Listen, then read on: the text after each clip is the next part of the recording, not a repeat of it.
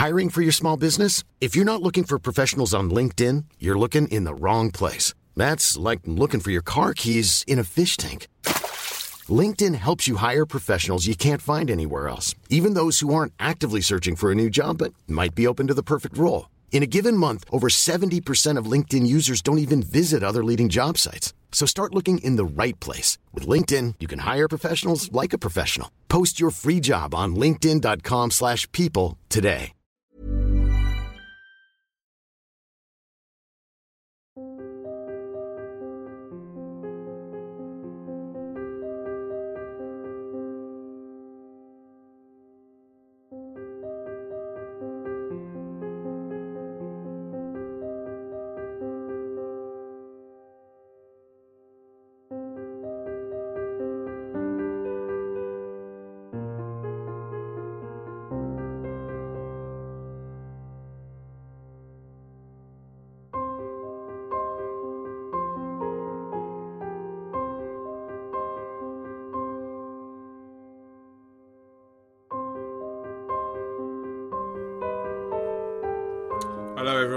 Welcome back to a joyful Rule the Roost podcast. This is a this is a negativity free zone. Um, we were we were called the most negative podcast out there after the Doctor Tottenham meme uh, that went out on the on the uh, on the Twitter.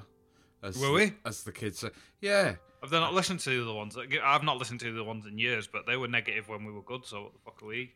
I, I don't think we're particularly negative at all. Well, I think we've always been fairly realistic, which is our niche. Yeah, I mean, I did uh, when I was pissed. I did reply to one of them as well with a quote tweet from somebody else. I mean, this is all pathetic. I don't know why I'm opening this with a discussion about engaging with uh, with the lower order. um, you can you can come and listen to me talk about my opinions, but if you give me your opinions, right, I don't want to hear them. They're not welcome. No, I don't have to hear them, right? Because that's it. That's how it works, right?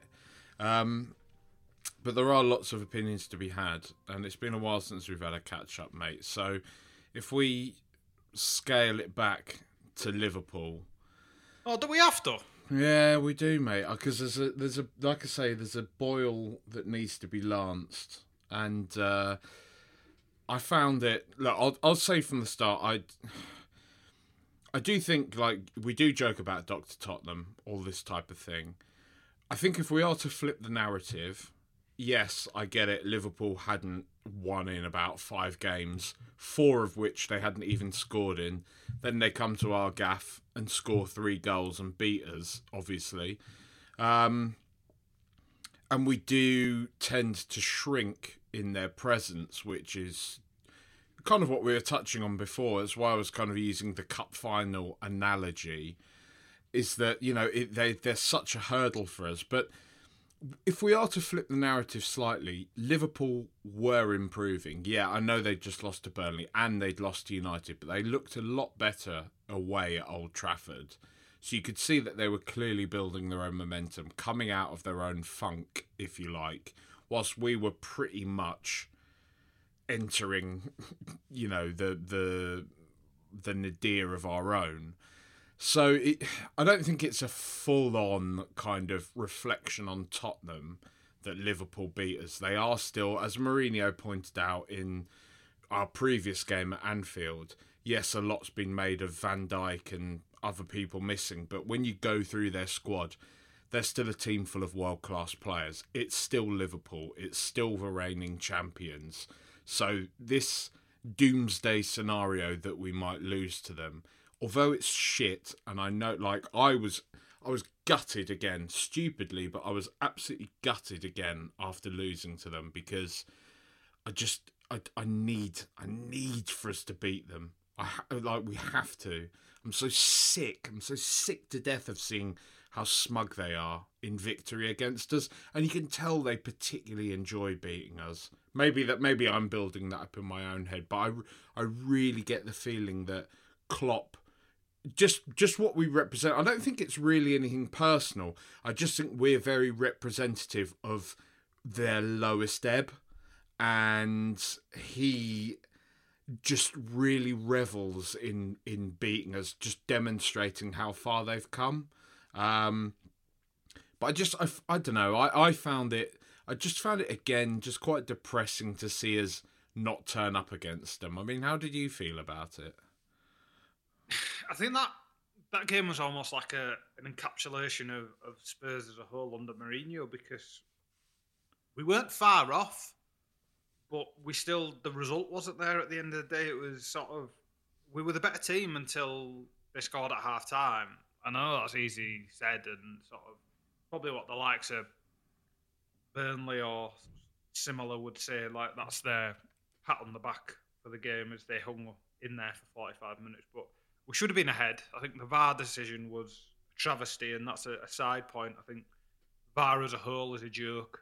Um, and I think even even the goal that Liverpool had chalked out for handball was questionable because I think they actually got a handball decision for them as part of that. And you know, half the reason why the bloke handled the ball was because Eric Dier was dirty wine on the back of him. So it, it sort of the the entire institution of VAR, I think, is is an abomination. And the sooner it's out of the game, the better. But I don't think it, it is ever going to be. I think it's, oh, it's going nowhere. We're to have to learn to live with. If they manage to rewrite the laws or do something of some sense to, to improve it, then then that might be some sort of consolation. But you know, that's you know, there is a, a timeline in which we go 1 0 up and, and, you know, half time's rosy and we don't concede that goal. Somebody, you know, steps in and, and clears it. Hugo, you know, actually is proactive and doesn't leave it, and there's a bit more communication there.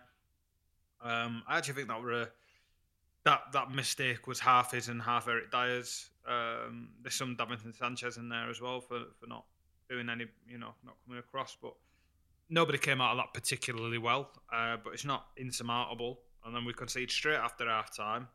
Um, because Liverpool do have a bit of belief they've got one up, and that's the one thing we, we couldn't give them. Like, I think we the game would have been the opposite way around had we scored first and it remained that way. I don't think they would have come back from one 0 down. I think both teams were fragile and mentally fragile and sort of you know almost waiting to lose. And the first one that was given the opportunity to win and, and shown that they could win would have done, and, and we had that snatched away from us. And as is our want, we we just ha- didn't recover mentally, and you know while we were sulking, we got done twice. And that, that's it though. It's, it's just this pattern of behaviour because I agree with you entirely. Had that Son goal stood and look, I'm just going to say I'll, I'll nail my colours to the mast. I think it should have done. I think the the VAR decision was stupid. I, I think it's a I think it's a, a pathetic interpretation of the law from what I understand it to be. Look, offside is there to prevent people having an unnecessary advantage in attacks. He was playing a backwards pass with his back to goal, and the only thing that was offside was an inch of his ankle or heel at most. That is not uh, an advantage in attack. No. It, the defender, if anything, is moving back on him. So if he was going to turn and try and run, he would have been closed down and it, that that essentially goes against the spirit of the law. And I think VAR essentially goes against the spirit of what football is. This isn't American football. It isn't basketball. It isn't even cricket or or you know similar. It's football isn't a black and white sport. There's a reason why we call them laws and not rules and things, and because there's interpretations to these, and there is grey, and that's what that's what makes our sport beautiful and unique and different. The long passages of interrupted play, the you know the you know the discussions you can have around was that a yellow card, was it a red? You know, you know the orange cards and stuff. It, it all feeds into what makes football a global phenomenon, and VAR essentially flies in the face of that. And we're losing goals, we're losing moments, and and you know the reason they brought it in and the reason they apparently wanted us to to have it was to bring consistency and fairness and and remove this you know grumbles that fans would have over human error and things. And, and all it's done is created a new avenue to which human error can occur. And then shine a big fucking magnifying glass on it. Precisely you know, that that's that's the big issue right? Yeah it's it's it is stupid to the extreme and and it is unfortunate that it is spoiling many people's enjoyment of the game now because I think it would have probably been a better match had we gone ahead Um, Because uh, you know, an example of technology being implemented very well in football, goal line goal technology. line, precisely. Well, that's that's a black and white moment. Exactly. There's, uh, to my mind, there's only been once that's fucked up, and that was that Sheffield United one last season. Was it Villa that or Sheffield funny. United? Yeah, yeah. Villa some- versus Sheffield United. Yeah, the Hawkeye guy was still furloughed or something and forgot to turn it on. Um, and that's a joke, and it shouldn't happen. But the fact that it's once and what? How long we had goal line technology? on? It must be going on like ten years. Probably just short of, but yeah. Yeah, around, that, sort of- ballpark, yeah. and it's been fine. Nobody's said, "Oh, we don't care about it. We don't want it." They've gone, "Look, here's a problem. You've had your Pedro Mendes, your Frank Lampard, and the rest. We need to find out. Here's a black and white thing. The whole of the ball being over the whole of the line is when a goal is scored. The most important part of the game. Let's actually fucking sort that out. There's a couple of like slightly piss takey ones. I think Jan Vertonghen once scored one which was literally a hairline over the thing, and you're kind of going, all right, are we are we entirely sure? But if it's that far over, you give benefit of the doubt and, and what have you. So we've come to a logical, common sense conclusion to that, and and VAR just isn't. It's a it's a wanky toy that sort of you know is a broadcasting tool more than it is a, a sporting one, and it's it is a farce. And uh, yeah, Or, but that, or a vase, you could say, mate. Eh? That's Eh? why they that's why they pay you the big bucks. That, uh, that is that is the banter boys. Yeah. Um, Anyway, but but, the, what I was going to say, sorry, is the fact that the team don't brush that off and use that as motivation and kind of allow that to be a reason and an excuse to lose that game because they will have done like internally the only the only rationale I can see for them bottling that game in the way they did bottle it is because they were the better team for 45 minutes is because they sort of they got in their own heads and kind of went oh we've we've not been given our goal now and and- exactly. and flopped. And then Harry Kane goes off at half time, and there's a, a second reason for him to go. Oh, the- best player on the park, the one that leads by example, he's he's gone now. So so how are we going to do it? We've had our goal nicked, and they've gone two up, and you know, in effect, the as good as captain has gone off. Uh, it's it, and and to be honest, that, that we'll get onto a Mourinho chat, I'm sure. But one of the one of the selling points of bringing in Mourinho post Pochettino and bringing in Mourinho at all is he fosters this winning mentality, this this uh, this collective idea that that winning is, important at all costs. We all saw the intelligent cunts bits and all that sort of stuff. That is what he sells himself on, and we have seen little to no evidence of Tottenham actually buying into that. We've we've seen periods of his play, and we've had you know good one-off results under him and good runs under him as well, but that terms of a mentality change and an ideal change and an ideology change is it's just not happening and it's it doesn't appear to show any signs of ever happening Well, this is the interesting thing because this, you know, pretty much stems seamlessly onto the Brighton game where we were just completely toothless without Kane, and I've I've kind of I've scoffed in the past at this idea of Tottenham being over reliant on Kane and Son just just in this past season of I guess maybe almost reductively on my part taking it to that level of like well you know why why why is it always this appropriated at Tottenham that we're over reliant on our best player. Surely every fucking team in the world is re- over reliant on their best player to a degree. But then when you see the kind of the starkness of how that is even even in a statistical sense i believe it isn't it something like only sunderland have been more reliant on two players in quinn and phillips um, than tottenham have uh, in son and kane now in premier league history. And i guess probably in my head what i'm starting to see now is that it's not so much that we have an effective functional system that brings the best out of two great attackers in Son and Kane, thus saying that they are we're over reliant on them in that kind of scenario would be reductive. What it seems to be is that we have a dysfunctional system that's hanging together that is over reliant on those two players to just be fucking amazing together because now as we're seeing without Kane I mean that that the second half for a start what why the substitutions that Mourinho made Christ only knows. Yeah But- that was an absolute fucking joke. I think i tweeted at the time if Harry Kane's going off and your next substitute isn't Vinicius or Bale what's the point of having either one of the two of them? Yeah, precise, bang on. And when you see, you know, against Brighton, just how toothless we looked, just absolutely devoid of ideas, devoid of anything, any kind of creative spark going forwards. It's really, really worrying. It is I think really we lose worrying. that Brighton game, even if Kane's not injured. To be honest, I, I, think don't know. because um, because we've seen it happen before. They they don't recover mentally from these results for at least two two three games, and it's you know this Chelsea game I'm, I'm genuinely worried about. I think this is going to be you know Tuchel's big coming out party tomorrow. I think I think we're going to have our pants pulled down, hand on heart. That is my fear. We'll get done on our own patch again. Um, and it'll probably be all the lads who haven't scored, Werner, Ziyech, all them will, will suddenly be fucking Ballon d'Or form and what have you.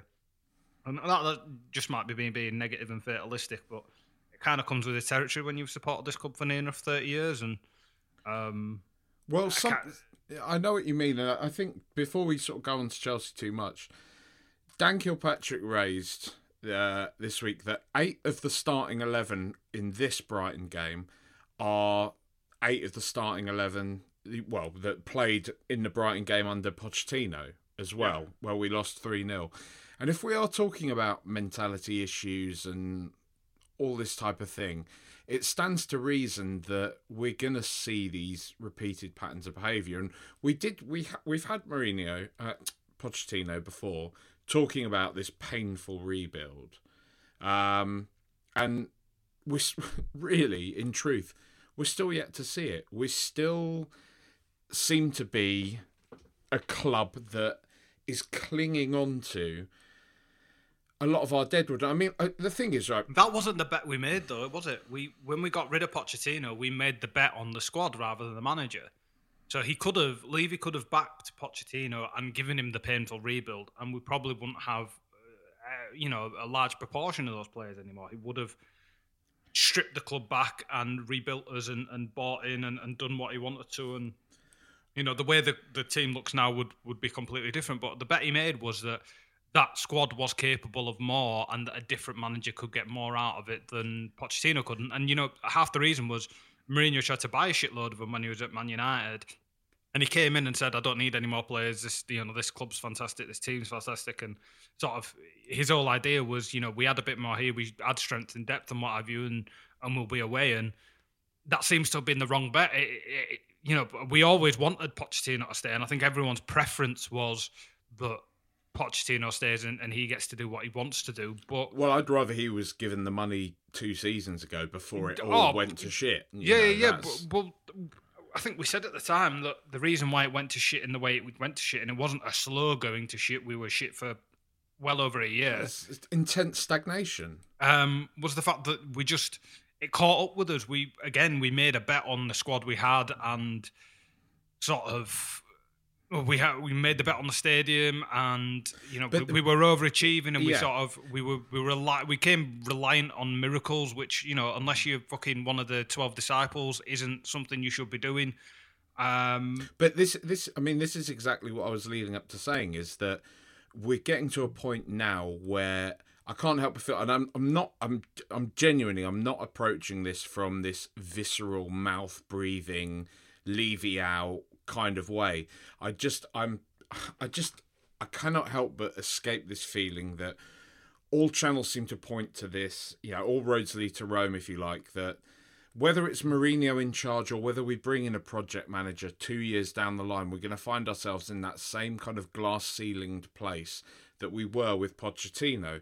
In so much as I, I just I feel that ENIC, I'm not going to take anything away from them. Whether you like what they've done, the way they've done it, you like the new stadium or don't, I think if we just look at it in terms of ENIC as an investment company have taken a mid-table and a perennial in the Premier League era mid-table also ran and turned them into really okay yeah we don't have the cups and everything but they have really in terms of stature in terms of brand image everything they've turned them into one of Europe's elite clubs they have done when they talk about that European Super League we're always involved in that ex- conversation Exactly, and you have to give you have to give ENIC kudos to this. However, Now, at this level, at this elite level, which is, I think we can see, and I think we can say quite clearly look at Arsenal, for example. It's fucking unforgiving at this type of level.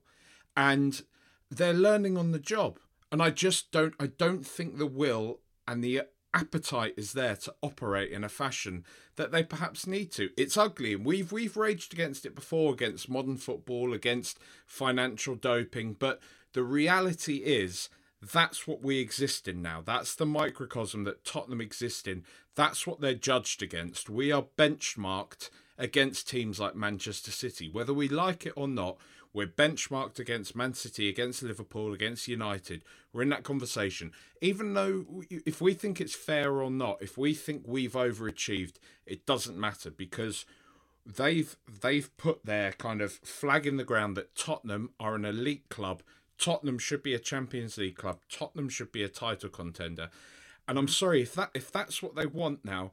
This this way of operating, this system of let's cling on to Lamela. Let's and I'm I, am i am not let, us not break this down into I'm attacking these players individually. I know no, a lot of these players have their pros and cons, but really, if we're talking about the deadwood in the squad, when we're looking at players like you know, Lamela, Sissoko, Dier, really, love him as I do, players who are just simply not good enough for this level. Why are we desperately clinging on to them, trying to uh, hope that something better is going to come from them? There just there has to be that clear. And I agree with you. I agree with you entirely. I don't think I'm not saying this in in any contrary fashion to to what you're saying in that yes, we did make the bet, and I'm pretty sure Mourinho probably from the outside, as we said at the time, saw Tottenham and thought that's a Champions League club. They they've just been in a Champions League final. Mauricio's just lost his way a bit. He's lost the dressing room, but I can come in, add one or two players, rejuvenate them, and go. But I think as we said, sort of just before lockdown happened and foot, there was the break in football you got the sense that Mourinho was suddenly like, oh, actually, these lot are fucked. You know, the, the, it's not just it's not just this sense that Pochettino's at fault here and he's lost way. It's like, no, actually, Vertonghen's much further down the line than I thought he was. Rose is much further down the line than I thought he was. Alderweireld, okay, probably not, but but you get what I'm saying that that the the this the dying embers as we uh, or at least I've often referred to it as of this squad. Mm-hmm. There's still something there that could be stoked. Maybe it's just not. And now, without a hot like, and I mean like a hard wholesale change, as mm-hmm. Ars, uh, uh, you know, as Arsenal are doing, they've they finally just admitted defeat on Özil. They finally admitted defeat on Mustafi we just we've got to start doing that. We've got to start yeah. just clearing these players out and shifting it because we we cannot keep banging our heads against a wall and expecting different results. You know, I think we've. Uh, let me split this down into sort of two responses. Um, first, on the clinging on, because I think the second one's probably going to warrant more of a conversation than this is. We've discussed our our club's sort of unique um, ability to just be overly sentimental, and I think that does feed into it. And I think that Levy is secretly quite a he's quite a proud man, and he not not secretly, I think that's quite public actually, and you know we can see through that. But sort of, I think he wants to almost prove his own decisions right long term, and, and even if that's cutting off his nose to spite his face, he'll do it. Um, so if it's a player like Lamela where everyone said, "Oh, he's shit," and you can't go and stuff, he'll go, "Look, this is a player that's worth this much to me this is how much we played for him. Everyone likes him around the club. He seems like a good lad. Like I'll happily keep him here and, and have him contribute because nobody has come in yet with a monetary value for him that matches what I value him as as, a, as an asset to the club. Hmm. And I think that's the case across the board. And this is this is the larger point is I think that money side of it is still more important and, and still something that I don't think we quite uh, fully grasp and understand just as laymen and, and being outside of the club. And my guess would be that, you know, the bet we made on the stadium was intrinsically tied to our increased transfer activity and our ability to and like you say, we've we've gone from not just also runs and making up numbers, but I remember as more as sort of just outside the relegation places growing up, rather than you know out just outside the title spaces. So the fact that our crisis in 2021 is the fact that we might not get into the Champions League is, you know, a fucking joke compared to where we were, you know, 10, 15 years ago, where we might not be in the Premier League. Um, and, for, you know, not even too much further back than that, just before ENIC came in, might not be in business anymore as a fucking entity. So I, I don't want to be you know, almost in the opposite way that Liverpool and Man United fans that sort of glorify their own amazing history. I don't want to sort of go, you know, I can't in 10 years' time, still further down the line, be going like, oh, do you remember 1995? Like, we, we have to let that go at some point as well but it's it still is, in, it is relative though in terms of like Champions League is probably just as crucial to us now existing and operating because of the financial burden we put on ourselves from things like the yeah. stadium and players and but, big contracts and you know it it's it's all relevant. I, I get mm-hmm. exactly what you're saying, but it doesn't just come from the point of being like a spoilt child. Wow, no, we're no, not no, in the what, Champions League anymore. You know. But what I was going to say is probably half the reason why we're making the safe bet of carrying on with the squad and you know not being able to pump 100 150 million in is and this is it is a bit of a get out of jail free card but it is probably the truth as well is we've not had the pop concerts there that we wanted to have we've not had the NFL there we've not made the revenue there and and that's going to have taken us out at the knees far more than I think we actually appreciate and I think as a business and affording to being able to afford those and have that cash flow we just don't have it. So uh, you know, it's taken other clubs, uh, Liverpool and and you know, the like Leicester even to get to a point where they they become self reliant before they can just go out and go, okay, we want this player, let's spunk a bit of cash in them. And Liverpool even still will sell to buy and they will be a bit more intelligent, but they, as Mourinho has pointed out before, a bit further down the line, and we are we're still in that transformative process from being the shit club to the giant club, and even though we look like a giant club, we're, still not being able to to walk the walk because you know there are certain things stopping us, and I think that mentality change is something that Levy wants to do. He wants to be a bit more ruthless. He wants to have more overturn in, in players. He wants to be able to buy more and and be a bit more of a talent factory and, and become all the sort of things that, to be honest, we we hate other clubs for. Is what we have to do to you know compete against them. Because if you can't beat them, join them. I mean, it's a it's a fucking one of the biggest cliches in the world. But the reason cliches exist is because they're true. And uh, to compete, we have to sort of become that sort of ruthless area. And you know, it, ruthless to the point where like this might never happen. But imagine if Harry Kane has like three more ankle injuries and just isn't worth the money and time that we put into him and, and only plays half a season again maybe at that point, like the ruthless club, the Chelsea, the Man United, the the Man Cities would just go, all right, you fuck you off, like we'll, we'll get someone else, we'll replace you, we'll buy the next big thing, we'll spunk 150 million on Haaland because you know that's our striker sorted for the next 10 years, and you know you're not going to cut it anymore.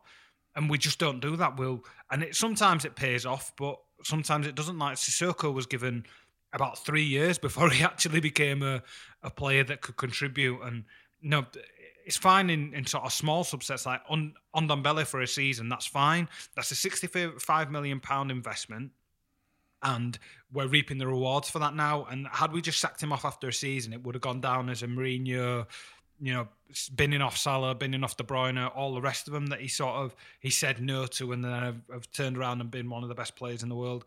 And we we can't afford to be that either.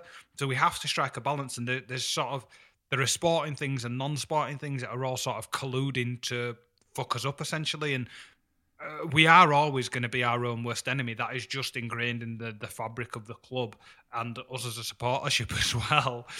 But there are things that sort of gently nudges upon our path. Like covid has been like the a worldwide fucking lasagna for us um, in terms of stunting our growth and, and, and stopping us being able to, to get to where we want to get. And it's a shame, but I think we will get there in time. It's just gonna it's gonna take a bit longer, and it's not gonna be a.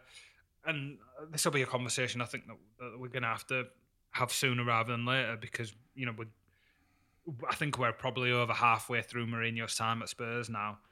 Is my biggest fear is I don't I don't know what's next. I don't see what's next. Like when the Sherwood season was there, when the Redknapp end years were there and stuff, we we had sort of ideas of who we wanted to hang our hat on, and there was sort of a a candidate or several candidates that sort of you saw and were like, yes, they fit the club, they can push us forward, they'll be a good fit, they'll want to come here.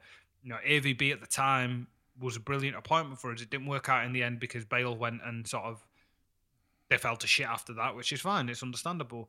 Um, when Pochettino came in, it was brilliant for ages, and and to be able to replicate that, or even you know find somebody who's even fifty percent of that is it's going to be fucking hard because you know we're, we're not two people that don't pay attention to football. We, we probably do more than most, but I just don't see an outstanding candidate or an obvious choice for, for who's to take us forward, and it's it's that's the that's the annoyance and the sort of the the worrisome bit because that essentially means is that that we not wilderness years, but we're gonna ha- we're essentially gonna do what a Chelsea do or what Liverpool did before Klopp or, or what you know City did before Pep and stuff, and just sort of go through two, three managers on eighteen month, two year contracts, and sort of try and pick up the odd trophy, and then go on to the next big thing, and then eventually land on who it's to be. And yeah, it's just it's um, all this sort of just underlines how special and how unique having a relationship and a period like the the Pochettino years were to a club like us and to any club really, and it, to to sort of try and re have that formula and, and repeat that is is going to be a, a real trick for us, and it, and it might be something that we we never really land on again, but we'll we'll we'll we'll find out, I guess. We do. Uh, we talked about this on WhatsApp the other day. I mean, there is that fear, isn't there, that maybe that's maybe that's the best of it. That 16-17 season, maybe that's kind of as, as good as it gets. And, and that's not to say that we're never going to win anything or anything like that, but just all the different pieces at play there, it was just all so perfect. Ready to pop the question? The jewelers at BlueNile.com have got sparkle down to a science with beautiful lab grown diamonds worthy of your most brilliant moments. Their lab grown diamonds are independently graded and guaranteed identical to natural diamonds, and they're ready to ship to your door. Go to Bluenile.com and use promo code LISTEN to get $50 off your purchase of $500 or more. That's code LISTEN at Bluenile.com for $50 off. Bluenile.com code LISTEN. Quality sleep is essential. That's why the Sleep Number Smart Bed is designed for your ever evolving sleep needs. Need a bed that's firmer or softer on either side? Helps you sleep at a comfortable temperature? Sleep Number Smart Beds let you individualize your comfort so you sleep better together. JD Power ranks Sleep Number number 1 in customer satisfaction with mattresses purchased in-store. And now save 40% on the Sleep Number limited edition Smart Bed for a limited time. For JD Power 2023 award information, visit jdpower.com/awards. Only at Sleep Number stores or sleepnumber.com. Wasn't it? Yeah, last season at the lane, the team we had all building up, Harry at the top, you know, Poch coming into his own. It was, it was a special time. It was, it's quite unique and it was freaky. I was, I was chatting to my lads about this the other week about just how many points we accrued in seasons like that, and you know it'd be more than enough to win the title this season. But you know we've we've just several times now had those type of seasons and and been the second team rather than the best team, and that's uh, that is annoying, but. That's, uh, that's the way of the world. Yeah. I mean, yeah, you do make a good point about the pandemic. I'm not, you know, in my in my ENIC ranting. I don't think so much ranting, but still, like it, it can't be it can't be understated how much of a blow that probably has been to the club. You know, missing the Joshua fight and yeah, you know. it's obviously a blow to everyone. Yeah, but I think uh, in terms of clubs that had made a bet on themselves that were was so linked to having people in that fucking ground. We've, we, you know, we we really have been fucked. I mean, Roman's still selling oil. The sheiks are still committing atrocities and all that sort of stuff. So they're getting the money, and they're, they're, not, you know, they're not stopped by that. Mike Ashley even still fucking buying shops um, and selling shops. So it's not. It's just you know, it's a uniquely you know, troublesome time for us, and everyone's going to be affected in some way. But you know, the the idea and the blueprint for us was the stadium propels the club forward, and uh, it's currently rudderless. Yeah, I mean, you do talk about who might be next after Mourinho because, you know, I think he's on what he's he's got a contract till twenty twenty three on fifteen million pounds a year reported. Um, I mean, I this idea that we're gonna fuck him off after you know I've seen some people say, oh, if we get tonked by Chelsea, do you think that's it for him? No, not a chance, not a fucking chance. It, anyway, I think, regardless of what his contract is and the stipulations behind that, but you know, I can't see it being until at least because I mean, one thing we have to give Levy, whatever you know, if you want to criticize him or anything like that, but one thing you have to give him is he's he's a fiercely intelligent man, and as much as I, you know, we, again something else we spoke about on WhatsApp. There's this kind of there's this narrative painted. Oh, he'd never get rid of Mourinho. He's so in love with him. He would.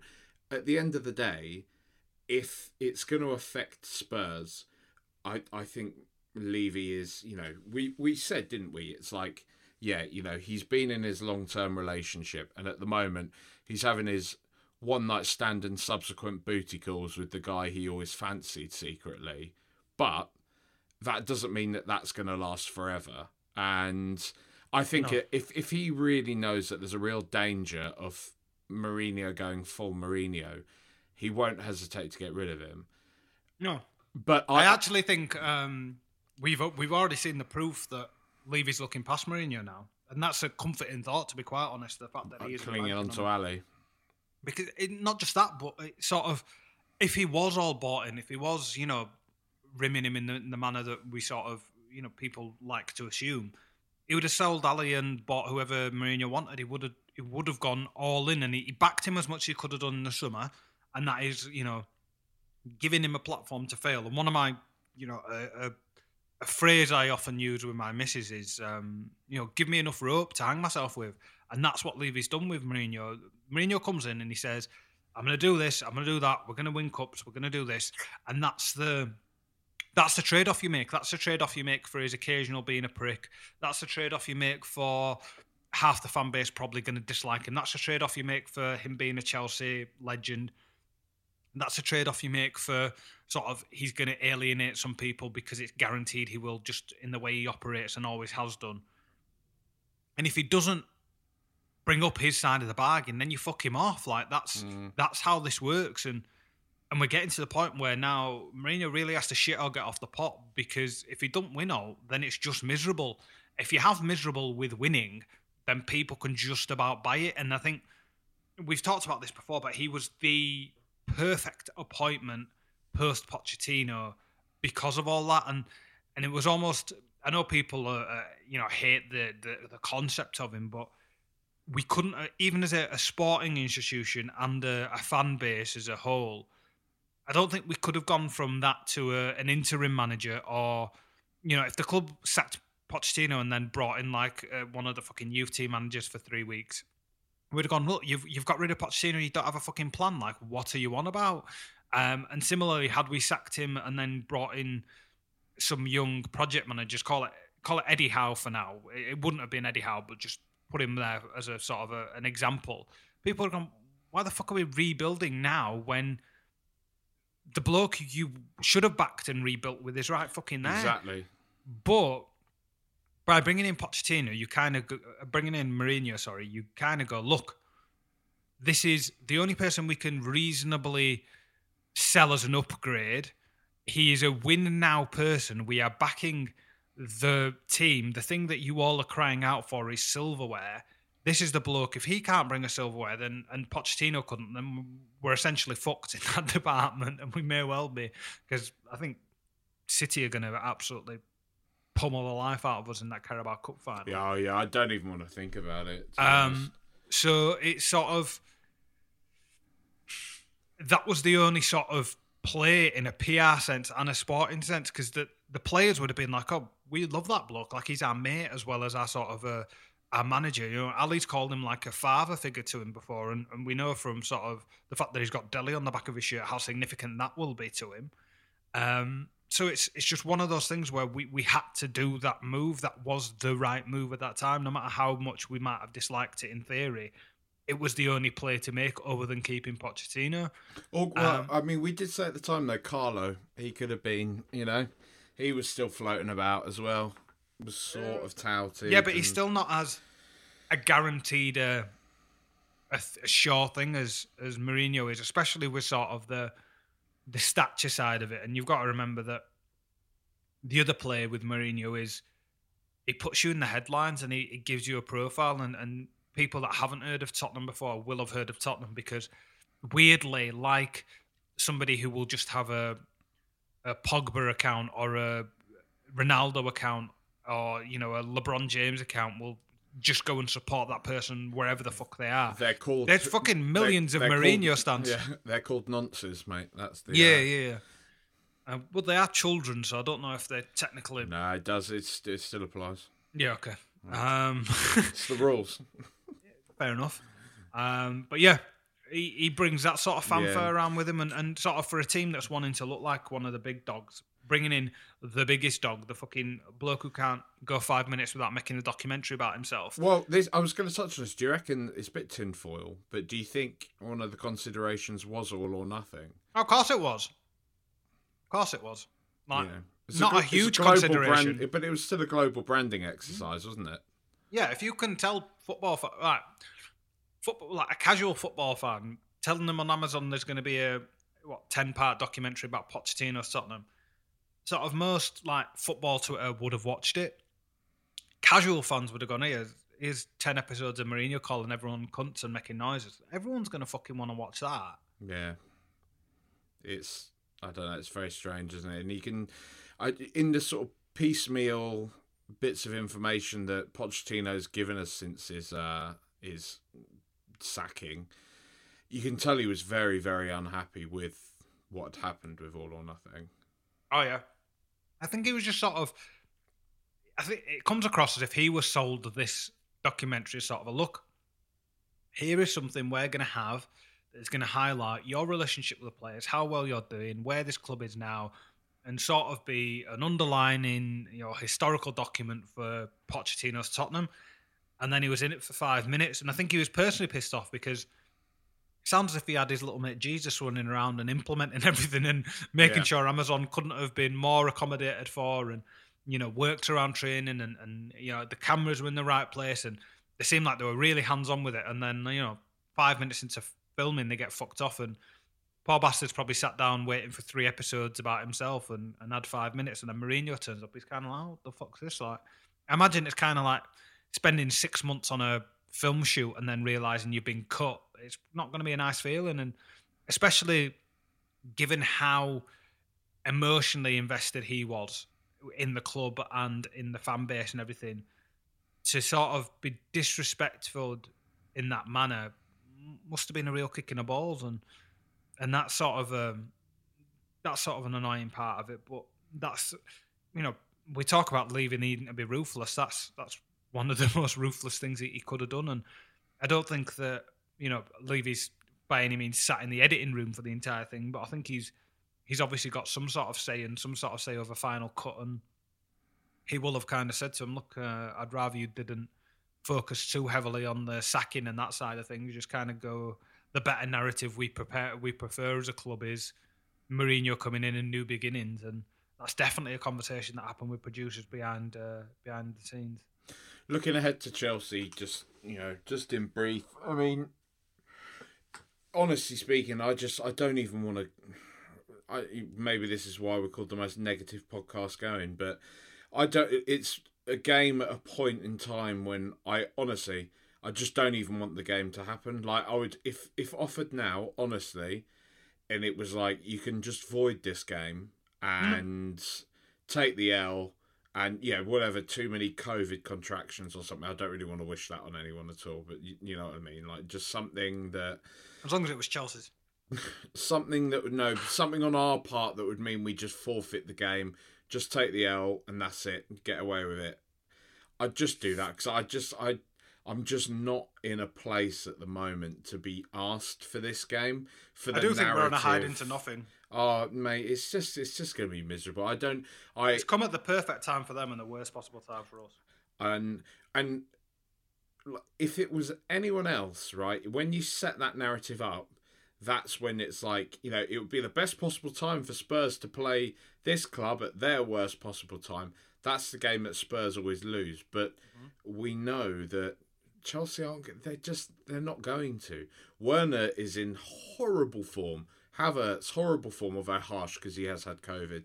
Um, but you just see it not really settled, perhaps showing why he's never really gotten that big move before. But you, like you said, you know they're all going to be in Ballon d'Or form. You just know it. You, you like you can see it so clear as day. Um, I, I, I mean, the, the the flip side to that, if we're going to sort of look at it objectively and sort of, if we weren't Tottenham fans about it, you could say that this is also sort of the type of situation that Mourinho thrives off. He's got the ultimate party to shit on. His old club, um, everyone's written him off. Um, you know, new manager who's everyone's raving about. He's got brand new ideas and stuff. He can sort of stink the place out and beat him, and sort of, you know, feed back into the myth and legend of Mourinho. It's sort of it's one of them occasions, you know, it's big players out, he can readjust and stuff, but um, you know, he's, He's had got- that opportunity and, he's and got to start Vinicius, right? I, I mean, I'm not. I'm, I'm. I'm not just doing this in terms of like, oh, a player gets better when they're not present. Like, I just, just in a pure practical sense, I don't see how we can not just start Vinicius in this we game. literally bought the guy or loaned him whatever for this reason because we know Kane is injury prone. We know he needs rest. We know we need to play strikers in other competitions. We haven't, unless he's solely been brought into only playing the Europa League and the early rounds of the FA Cup, then there's no excuse not to play him. Like, you've got no choice now. Like, literally, fucking give him a go. And if he's an absolute shit show, then fine. But you can't preemptively like write him off. That's it's not it's not on. And to be fair, the guy's shown an ability to hold the ball up, play others into uh, And space and, stuff. He's And, scored goals. and you need to, and you know, Son can feed off that. And you know, if you do play Bale off that, then maybe he can do something. But when you you're playing essentially three players who need a focal point around them, and hoping for something to happen, it's not going to happen. Tanguy struggled, and he what is he injured for tomorrow as well? Fuck knows, but it's a it's a joke. And he, yeah, the other thing is get Dele back in the team now, please, because Yeah, we've yeah. we, if he's staying at the club, he's not just being there for fucking furniture because now's the time where Levy's not allowed him to go. This is, I think, the Dele situation is quite a big one in terms of um, the the immediate future of Mourinho at the club. Because if now he refuses to play him until the end of the season, that could sour Dele's relationship with the club to the point where no matter what happens in the summer, he could just want out regardless if he's not already at that point. I think it's probably still salvageable given that he hasn't been able to taste elsewhere and, and, and have you. But he's, he's going to be pissed off by the fact that he wanted to go to Paris. Pochettino will have been in touch and said he wanted to go to Paris. Mourinho's half kicked him out the fucking door and bought his Eurostar ticket for him. And Levy's the only person who said, yeah, yeah, hang on a second, like, I don't really want to get rid of you at this point. And I, I guess that's some sort of ego stroke for him, but his mentality will have completely checked out from Tottenham. And we need to re engage him because the, the longer he's left to rot, the less likely he is to A, ever want to play for the club again, and B, recapture the form that we know he can do. So we need to fucking gamble on him. We need to play him. And Mourinho needs to swallow some pride. And, and that's the least likely thing to happen ever.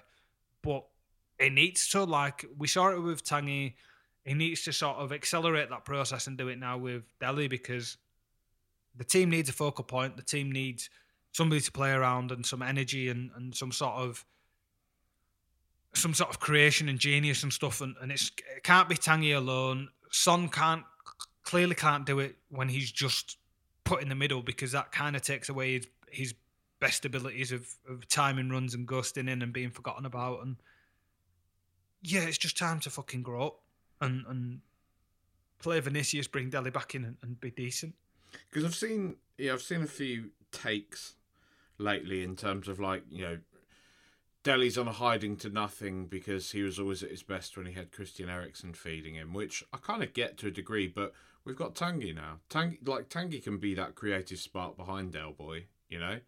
And I, I, I would love to see those two play alongside each other, you know, see what they can actually sort of conjure up because I feel that they could complement one another pretty well, to be honest. Um, but whether they do or they don't, like it, it it's just got to be. It's something else. It's a it's a different element to this that we we haven't seen thus far, and that's what we're crying out for. We're just crying out for something different. We've seen Tottenham pretty much trying to do the same thing now since since pretty much that you know the Arsenal game where we where we we looked great and it worked and it just seems to be just a real earworm. To be fair, it worked at Anfield away as well. It, I, mm-hmm. I, don't think we can gloss over that. Anfield We've played away, well against Liverpool yeah. twice this season and got nothing from it. It's almost reminiscent of how we used to play against Arsenal before we actually yeah. got over that. And yeah, it's, it's I, I don't know. I just it's really now. I mean, we're hearing that Celso's injuries apparently been extended for another three weeks now. And I mean, he's, I think he's a very, very good player, but you're almost starting to get that Groundhog Day feeling with him, even as a, you know, a comparable uh, in Eric Lamela. That yeah. when when are we actually going to see this player? Because it seems to be he comes in, he takes a couple of games to get up to speed, and then he starts to show what he could give the team were he available on a regular basis, and then he's just out again. And it just, uh, you know, it's sooner or later we've got to catch a break. And yeah, okay, I've I've dug into ENIC for uh, ENIC Levy, whoever is responsible for not perhaps splashing the cash in a fashion similar to clubs that have potentially financial means beyond our own. So probably isn't the the fairest comparison, but still. We've seen us sort of drop money on players like the Chelsea, and it, it just we just can't seem to catch a break, really. You know, and that's that's the thing that I think is most kind of disheartening about it is that sometimes you just want to see somebody like Doherty come in and just do well. Why why can't it just work out? why? Yeah. But a, a good point was made last year. Apparently, he played out of all the Premier League players, he played like such a disproportionately large amount of games last yeah. season, and then has carried that on into this season as well with Spurs. Um, well, you'd think whoever Europa the fuck works in our recruitment department would Steve factor Hitchen, that in. Steve Hitchen, who hates his job, mate. Like the one, the one thing he's brought in to fucking do. He's on the Amazon documentary saying, "I hate transfer deadline day." Why are you fucking here then, you egg?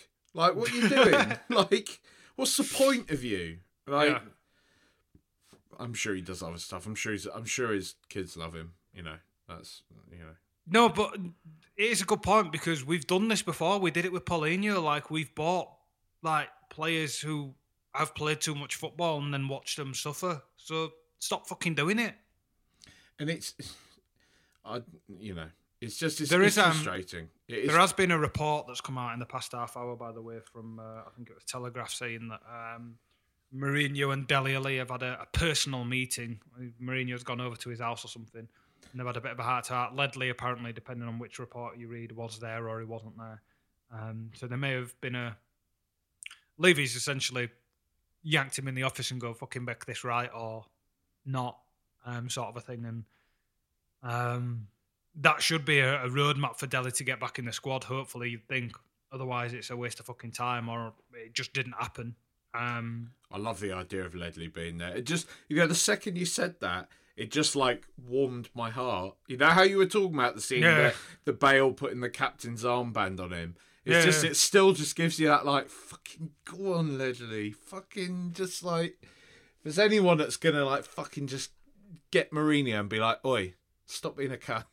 you know? Are we um are we are we anywhere approaching the point where um we might want to discuss the Gareth Bale transfer? um you know what? And I'll, I'll, Should we give him another couple of weeks? I will give him another couple of weeks. What I will say from Brighton, the only thing I will say is that, like, I don't I don't revise history. I don't change anything that I've said up until this point. You I- said he was going to come to Tottenham and win the Ballon d'Or, Jack. Well, you know, still can happen. The season's not over, but I still think he's he's got plenty of value to add in big games and all that type of thing. I still don't think he's been Was that value a, to add in the club shop? Sorry. effect. Well, that too. we know, mate. We haven't got our Lady Gaga and Guns N' Roses and Anthony Joshua this summer. You know, it all it all adds up. yeah, I'm sure that conversation was had. But uh, you know, I, I, I think he hasn't been given perhaps a fair crack of the whip. But I will say, completely fair in terms of like people who are criticising him. He was disappointing against Brighton and disappointing in the respect that it actually looked like he weren't that asked. I get that he's not the most dynamic player. He anymore. looked fucking relieved when he came off, mate. Yeah, uh, he like I get that his physicality. I'm not judging him on that. I'm not judging him on the fact he's not fucking marauding down the touchline and you know roasting their fucking fullbacks like he you know we've seen him do in days gone by. But lad, at least try and like don't look so fucking languid with your passing and stuff. That's not you. You're not. You're not that languid ball player. Just fucking hitting like air balls to nothing speculatively. Like, come on, mate. Like, give it a like at least be a bit arsed. But kind of I- I- the- my know. main my main motivation for him wanting to do well is to prove people wrong because I think he's his his legacy and his sort of his um his standing in the game has been slandered to the point where people forget just how good he was and just how good he he maybe still can be. He just needs the right situation to sort of fall for him. It- I feel like 130 yard a top bin, and he might just kind of go, all right, I can, I can still do this. I think he's definitely lost some belief in himself. And I think it's almost less him not caring anymore, but kind of almost him not believing anymore. And you can see why after, you know, having done what he did at Madrid and still been hounded out and sort of chat shit about and everything. That initial happiness of coming to Spurs will have been just, you know, happiness of, of surviving Madrid and getting out of that situation. But when it's actually come to like, okay, Gareth, we rely on you now. Like, we need you to do this. And this is an environment in which he, you know, he isn't often relied upon outside of the Welsh team. It's um, it's hard for him, and I think he, he there's a mental block there, and he needs to get over that. And I think the form will come after that, or one one of them is going to dictate the other. As soon as he starts believing in himself, the performances will pick up, and I think it's just gonna. It's not to be a a header against fucking Stoke that does it. It's not to be you know something like that. It's to be one of those free kicks has got to go in. He's got to hit a volley of some sort. He's got to smack one in from 30 yards. He's got to absolutely take the piss out of a fullback or something.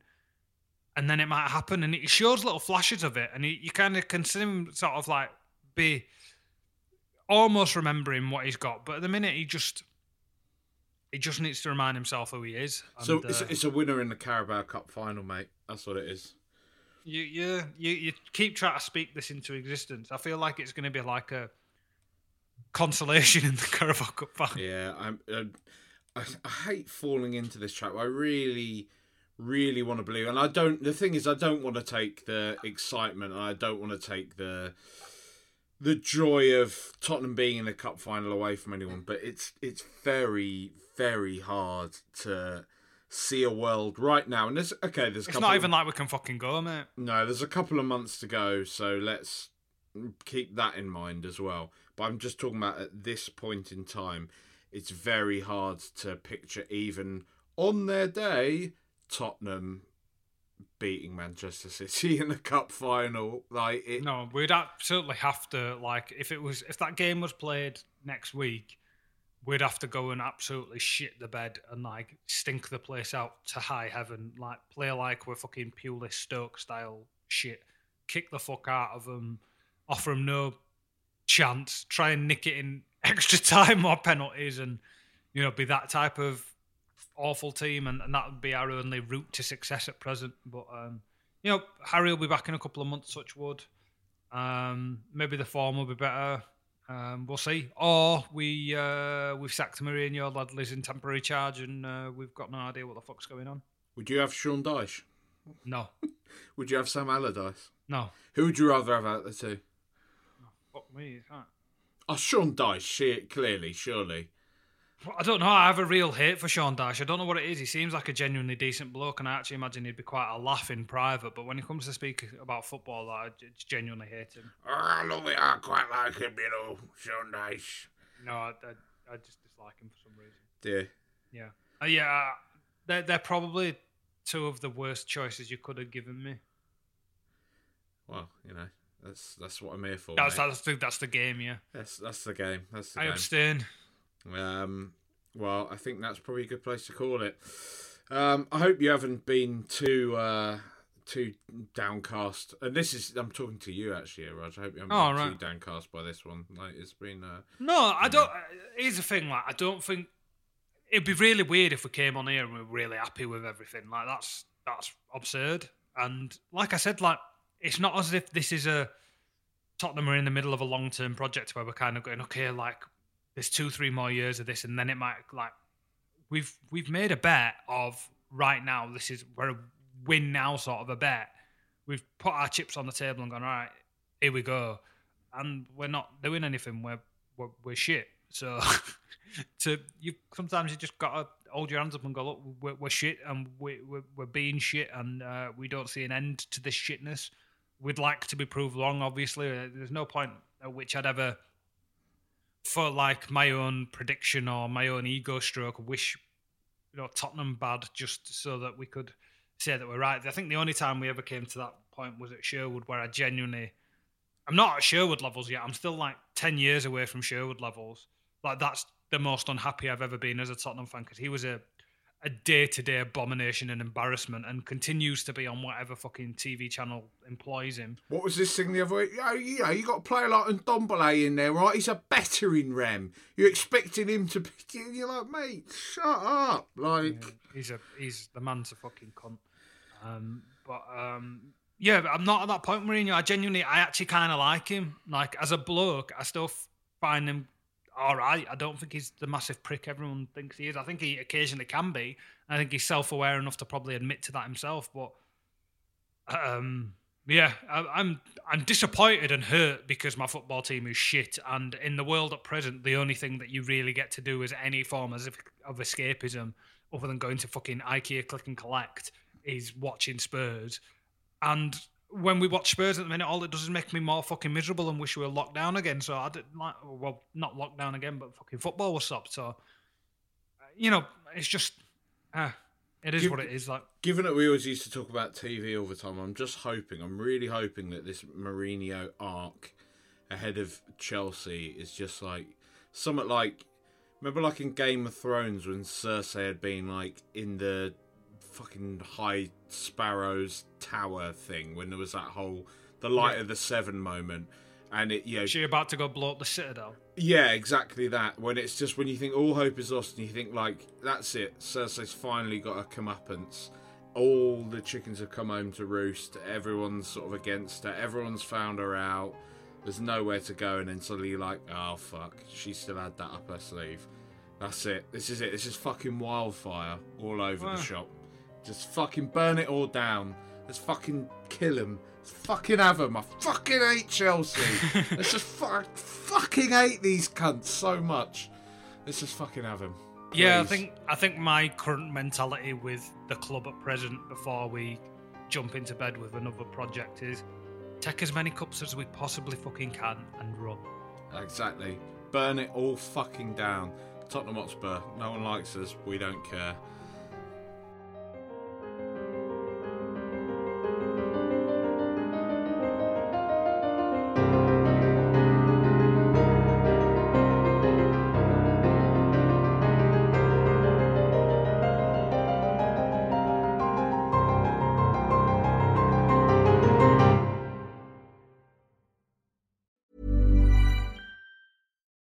Being a little extra can be a bit much, but when it comes to healthcare, it pays to be extra. And United Healthcare makes it easy with Health Protector Guard fixed indemnity insurance plans. Underwritten by Golden Rule Insurance Company, they supplement your primary plan, helping you manage out of pocket costs without the usual requirements and restrictions like deductibles and enrollment periods. So when it comes to covering your medical bills, you can feel good about being a little extra. Visit uh1.com to find the Health Protector Guard plan for you.